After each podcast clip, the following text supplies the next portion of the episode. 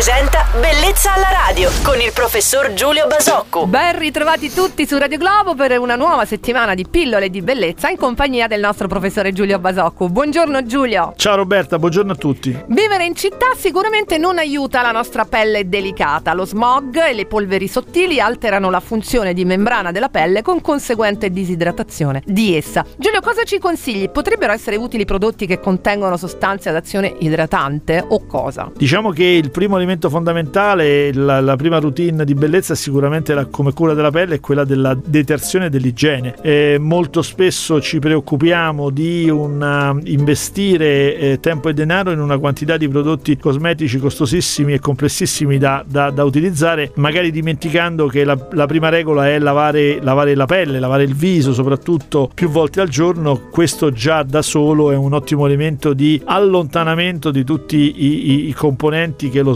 smog deposita sulla nostra pelle. L'idratazione, sì, l'idratazione è a, a valle di questa attività, ti ripeto, di grande attenzione all'igiene della pelle. L'idratazione è sicuramente importante perché la pelle ha un altissimo contenuto, contenuto d'acqua e noi siamo portati um, mediamente negli anni a consumare meno acqua sia dal punto di vista del, del bere che assorbirne comunque meno, quindi diciamo che l'idratazione è sicuramente un elemento assolutamente molto importante. Consigli preziosi da tenere sempre in considerazione, quelli del nostro chirurgo estetico Giulio Basocco, quindi non perdetevi anche le prossime puntate, tutte le mattine a quest'ora su Radio Globo. Giulio, felice settimana! Buona settimana a tutti, grazie Roberta.